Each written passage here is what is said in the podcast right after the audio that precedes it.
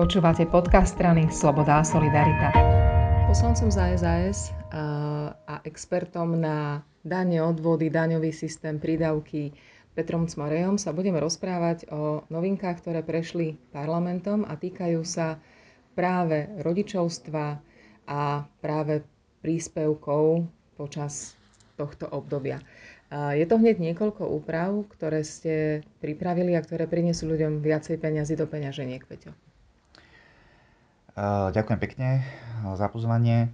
No teraz konkrétne sme prijali malú zmenu ohľadom materských, a, teda materských oteckov konkrétne. A máme to rozpracovaného viacej.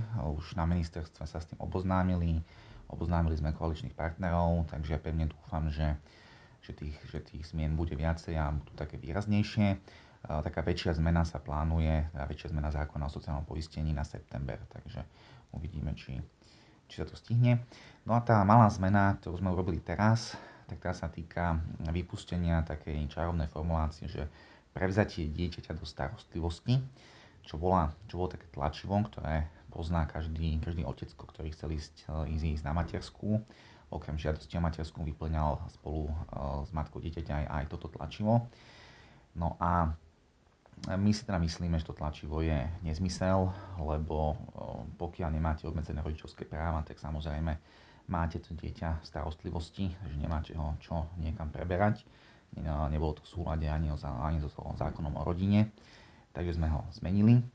A týmto pádom sa odstránila aj jedna možnosť, e, alebo povedzme, že tak trochu výhovorka, ktorú sociálna poisťovňa používala, keď nechcela oteckom priznávať matersku.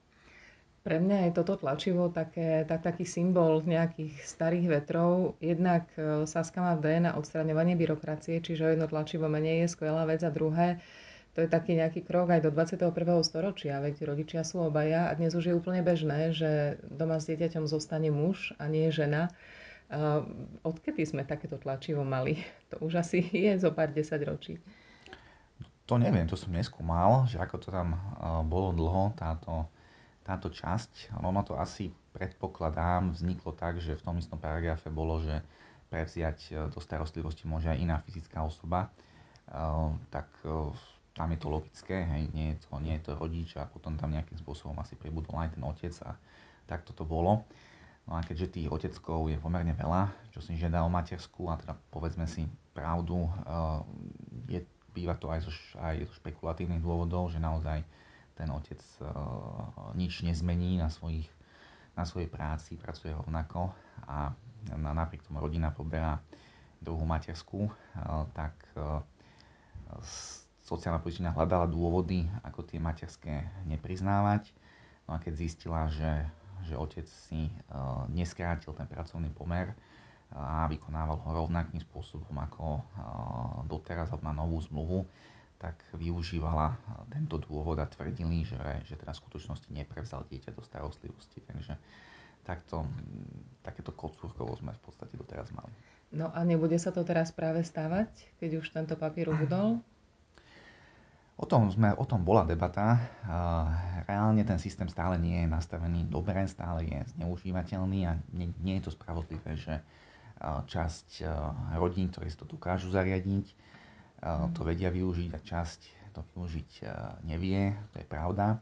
Len teda ten dnešný systém bol taký, že keď ste napríklad robili na živnosť, tak ste to využiť alebo ste sa vedeli dohodnúť so zamestnávateľom, že ste prešli zo zamestnania na živnosť, tak ste to vedeli využiť a sociálna poisťovňa na vás nevedela nájsť nič, tak pokiaľ ste napríklad robili nejaké väčšie korporácie alebo ste nevedeli byť taký flexibilní, tak, uh, tak ste mali túto smolu, že ešte vám, vám teda častokrát takto sociálna poisťovňa uh, vyslovene, že hodila poleno pod nohy, uh, tak aspoň tam sa odstraňuje tá spravodlivosť, že keď už, tak tie pravidlá platia pre všetkých rovnako.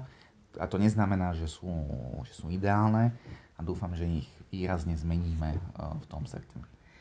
Ešte veľmi krátko k tej zmene. Tebe uh, najviac ide o to, že mnoho matiek uh, nepoberá materskú a sú to desiatky tisíc matiek na Slovensku. A je to preto, že tie lehoty, ktoré máme nastavené, sú šialene dlhé. Ani nie, že šialene nie dlhé, no to nie, že šialene dlhá lehota. Tam je, že tá tá základná podmienka na poberanie materskej, alebo jedna z tých, z tých najzákladnejších, je, že ste museli získať 270 dní nemocenského poistenia pred dňom pôrodu a len vtedy máte nárok na matersku. Pokiaľ uh, ste to nezískali, tak na matersku nárok nemáte a budete poberať len rodičovský príspevok. Ten problém je, že ako sa tých 270 dní počíta, napríklad sa do toho nepočítajú dni PNK. To znamená, že keď vy ste na rizikovom tehotenstve, napríklad od 3. mesiaca, tak celé to rizikové tehotenstvo sa vám do toho nezapočítava a tam sa vám môže veľmi ľahko stať, že zrazu tú podmienku nesplníte. Takže vy kvôli rizikovému tehotenstvu Prídete no, o peniaze. Nedostanete matersku, čo je že, že úplný nonsens. Alebo pri e, reťazových pôrodoch, keď máte dve deti po sebe a mali ste uh, dobu určitú, ktorá vám, uh, ktorá vám vypršala počas tej prvej materskej, počas tej prvej materskej alebo počas toho prvého rodičáku, tak už ste zrazu tiež uh, nemuseli splňať túto podmienku, ak ste sa nezamestnali niekde inde. Um, a, alebo živnostničky. Hej, živnostničky prvý rok činnosti nemusíte platiť odvody a aj, aj kvôli tomuto dobre zarábajúce ženy, ktoré by mali inak nárok na maximálnu matersku, tak kvôli tomu, že začali podnikať, tak tú matersku nedostali.